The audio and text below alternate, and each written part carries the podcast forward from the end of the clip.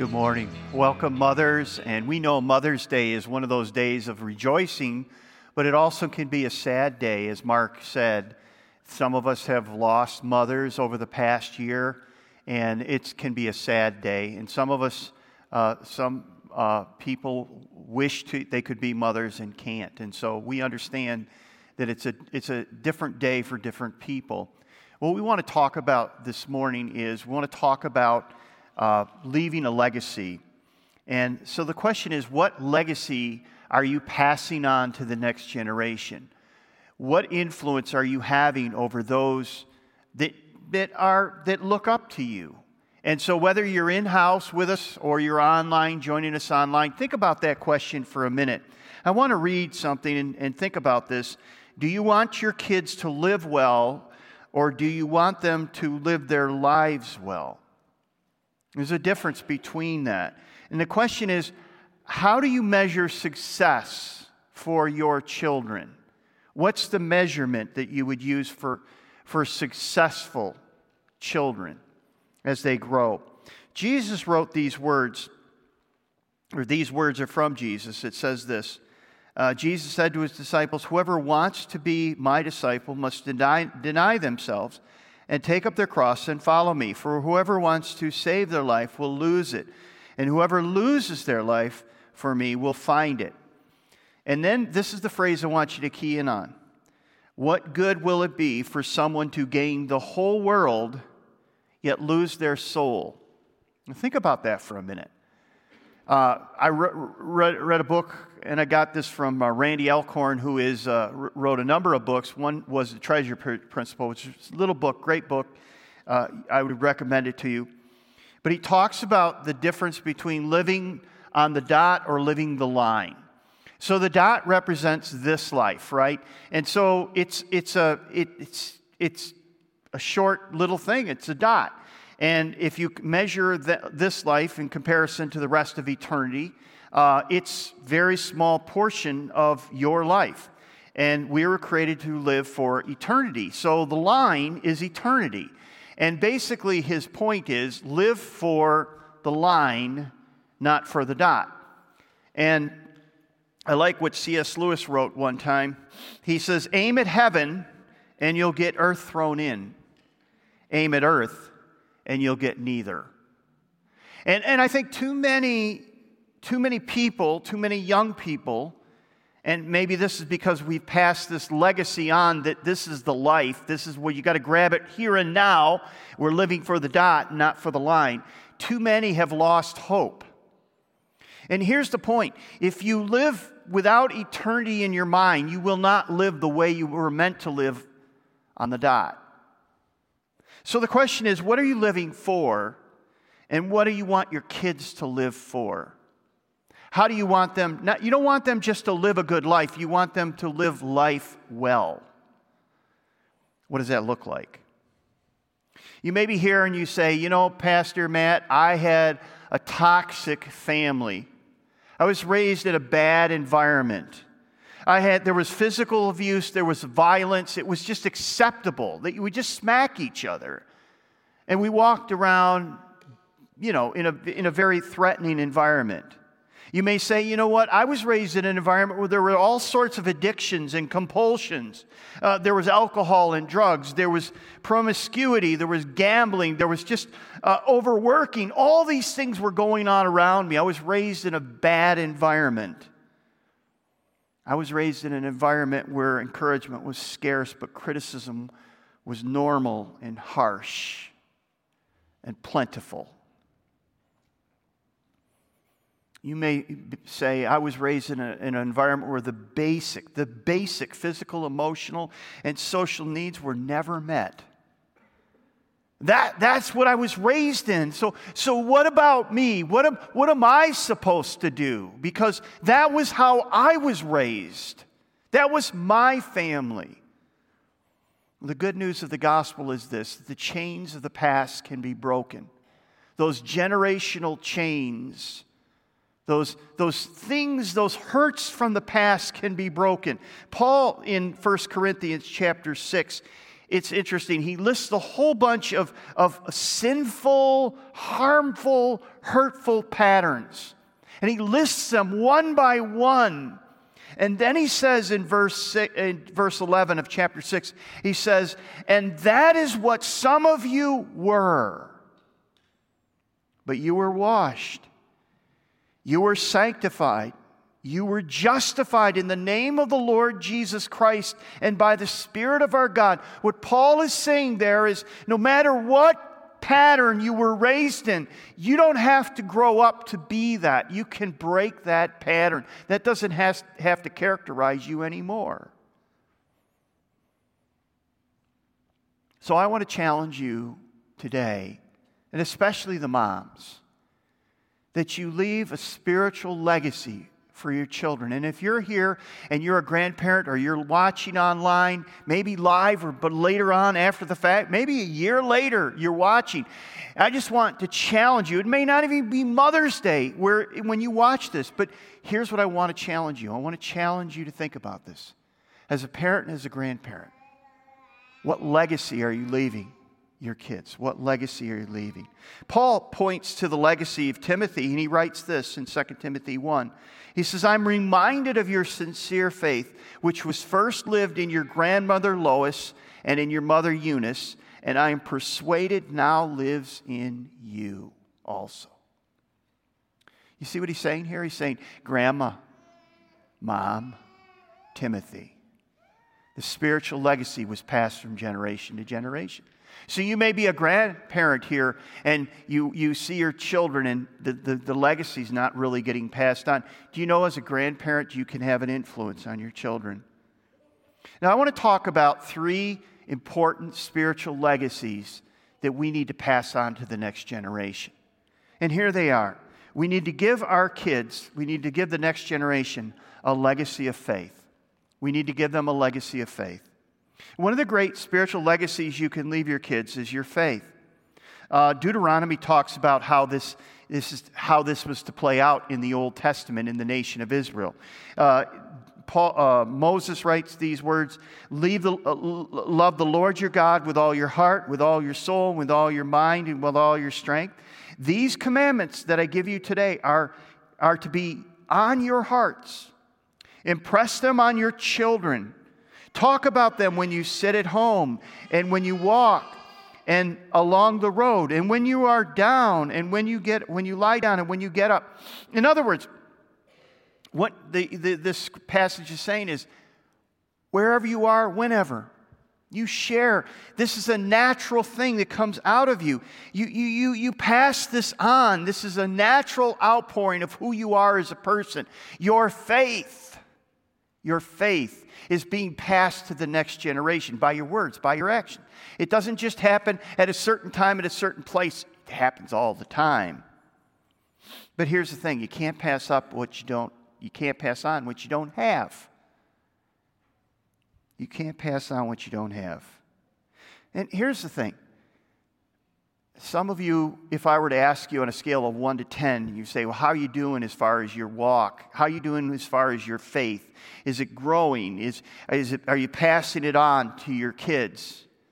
You say, You know, I'm not doing well, I'm struggling. And, and, and the enemy wants you to be discouraged and wants you to give up. But here's the thing you don't have to be perfect. Uh, you don't need to be perfect, but you need to be real. It's so important that you fail, you acknowledge it, you admit it, you, you, you, you say, I'm shooting for a higher, uh, uh, something higher. You acknowledge that to your kids. And, and, the, and the enemy wants you to feel like if you're not perfect, then you, you shouldn't even bother. And I just want to tell you today you don't have to be perfect, just be real with your kids because they can smell a phony a mile away. Your kids already know that you're, you're kind of a hypocrite, anyways, right? They do. They, they, they figure that out pretty quick, right? They're hypocrites, by the way, they're hypocrites too. You know, but, but, but the thing is, don't worry that you're not, you don't have it all figured out. Just be real, be honest about it, acknowledge it. This is the order. You love God and you pass that love on to others. We do this all the time, don't we? Cubbies won yesterday. Yeah, right? Was that seven in a row or something like that? You know, the only people that know that or care about it are what? Cubs fans. You say, but I'm a Bears fan or I'm a, you know, Bills fan, right? Who are you? well, I am. So there you go. But here's the thing we pass that on. Or we like the outdoors, or we like working with our hands, or fixing cars, or, or you know, baking, or doing something like that. We, we naturally pass that on. It's not hard, it's who we are, it's part of our DNA, right? This is who we are. So we know how to do that, but how do we pass on our faith? Well, it has to be real in your life. So you have to incorporate that daily time with the Word of God. You're reading the Bible, you're praying, um, you're joining faith community, you're part of faith community. Can I? I'm going to just stop preaching for a minute, stop teaching for a minute. I'm going to start meddling in your life right now.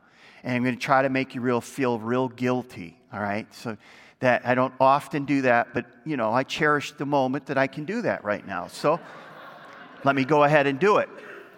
The one biggest challenge that the church has faced in the last five years is club sports. And here's how it works I think Junior ought to play baseball or soccer. You say, hey, that's a great idea. Let's sign him up. And you sign him up. You say, oh, the practices or the games are on Sunday morning. When we, when Carol and I get in the car to come to this building, um, we live over by senior high school, and I hear whistles in the morning at 8 o'clock in the morning. Kids are down there on the base, on the football field, they're playing football.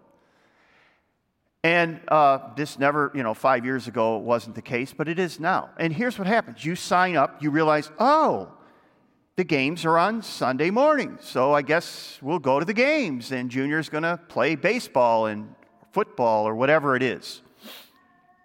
And so you sit there and you watch Junior develop, and uh, he's a little ragged, and he plays year after year after year on Sunday morning. And it's for those 10 weeks or whatever it is over the summer or whatever that Junior never is here because He's there, and you're there, not here. And so then all of a sudden a pattern happens, and it's something that's year after year after year because we were on the team last year and we just do it again and again and again. And then there's a fall sport, and there's all, all these other things. So Junior grows up, and all of a sudden, Junior doesn't really care about church. And frankly, you don't either because you haven't been there in a while. And you see, you see what I'm doing here now? I'm meddling. And you don't like it, right? Because I'm getting personal. And Junior goes off, and basically, the next thing you know, Junior doesn't really think he believes in God anymore. And you're shocked by it. Can I just say to you very kindly, are you kidding me? Really? You're shocked. Okay. This is how patterns start. These are where choices are made. And so, if you want to pass on a legacy, it has to be real and important in your life. If it's not important in your life, it's not real in your life, it won't be in theirs. I can almost guarantee it.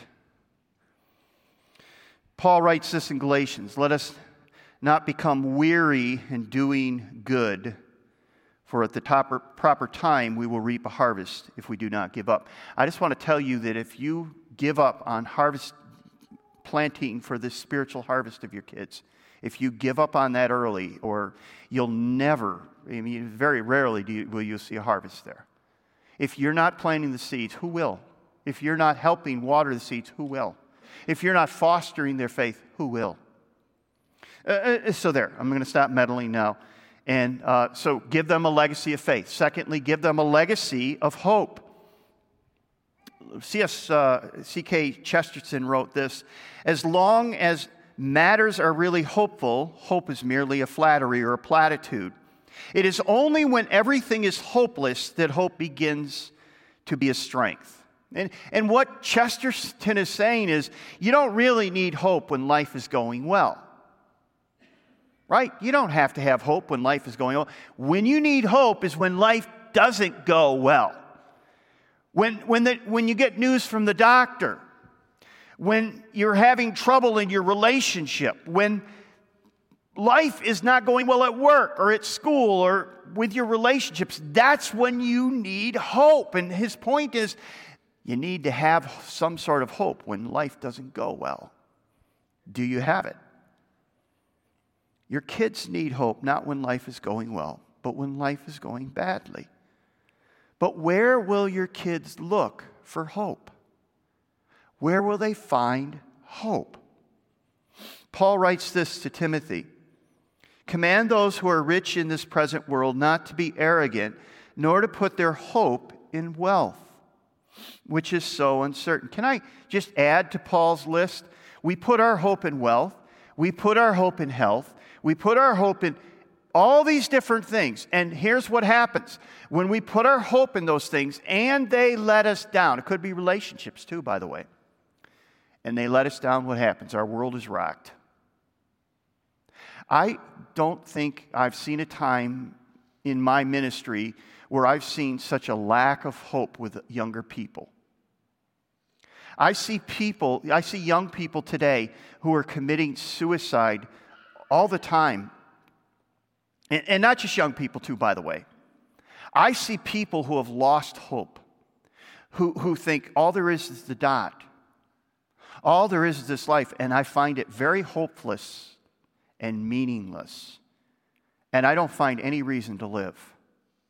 And, I, and, and all I could say is wait, wait, wait, wait, wait. Do you, do, have you heard about the line? Have you heard about eternity? Have you heard about Jesus? Because that's where you find eternal hope. If, if all there is is just the dot, then, then Paul, Paul eh, basically you know, brings this out. He, he, in this massive, incredible chap- chapter on the, the resurrection. He says, if Christ hasn't been raised from the dead, we're still in our sins and we're without hope. There's no line. There's only the dot. There's only the dot. That's all there is if Christ hasn't been raised. And he says that in 1 Corinthians 15. He says, If only for this life we have hope in Christ, if there's only the dot, we are all people to be most pitied. But, one of the greatest buts in all of the Bible, verse, 9, verse 20, but Christ has indeed been raised from the dead the first fruits of those who have fallen asleep. What Paul's saying there, yes, there is the dot, but there's also the line, and Jesus is the first fruits. And He is eternal, and as we place our faith and trust in Him, we will be raised to eternity. And here's the point when you start living with the line in mind, you live on the dot better because you have hope. Because if all there is is the dot, you have no hope. But if there is, a, Paul says, if there is the line, then this dot is not all there is. But you're, you're, you're, you have to give your kids the Word of God. You have to place it on the Word of God. Give your kids an eternal hope that will carry them in this life, especially when their life gets to be hopeless. Here's the last thing you can give your kids give them a legacy of love. Give them a legacy of love. Let me ask you a question. Think about this. If you're a parent, if you're a grandparent, if you're a mom, what do you want your kids to say about you at your funeral? What will they say? Uh, you know, I've done a lot of funerals, and um, I've heard a lot of things said about parents. Well, they say things like, you know, they were a really hard worker. She was a fitness fanatic. She was a wonderful cook. She was a, a corporate leader. Hey, those are all nice things to say. She was a Cubbies fan. She was a Bears fan. She was a Packers fan. Finally, the Packers get some time. Good. right? What are we going to do about Rodgers? Who knows? See, we know too much and we care too much about those things. And I've been to too many funerals where all this cub or Bears or Packers paraphernalia is around the casket, kids say they were really big fans of this team, but I don't know if they were big fans of me. They don't say that. But they don't say that things like, I knew mom was in my corner my whole life. I knew mom made sacrifices for me that were hard. I knew mom, no matter what was going on in my life, I knew mom was there. I knew there was nothing that I could do in my life that would separate me from mom's love. I knew that about mom. I knew mom was, when if I were to look in my corner when life was hard, I knew she was there cheering me on. I knew that without a doubt. I felt like mom loved me. And if you have multiple siblings, they would probably say, Yeah, I felt like mom loved me the best. right? you got to say that, right? But, you, but, but what a difference to say, I knew without a doubt mom was always in my corner. She was always there for me. She always made incredible sacrifices. She really loved me. Now let's define love for a minute because love is uh, misunderstood in our culture. Love in our culture is an emotion. I feel like I love you. I don't know you. I don't even know your name, but I think I love you. Yeah, okay. But love is an act of the will, it's not an emotion we feel. Love is a choice you make when the choice is hard to make. As a child, you were probably had you probably had days you were hard to love. And maybe your mom or your dad maybe pointed that out to you.